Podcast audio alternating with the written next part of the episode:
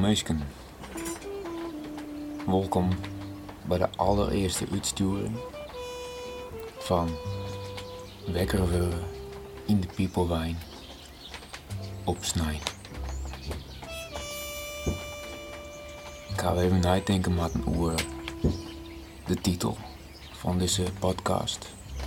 Ik hier eerst eh, iets betocht van uh, betierde vogels.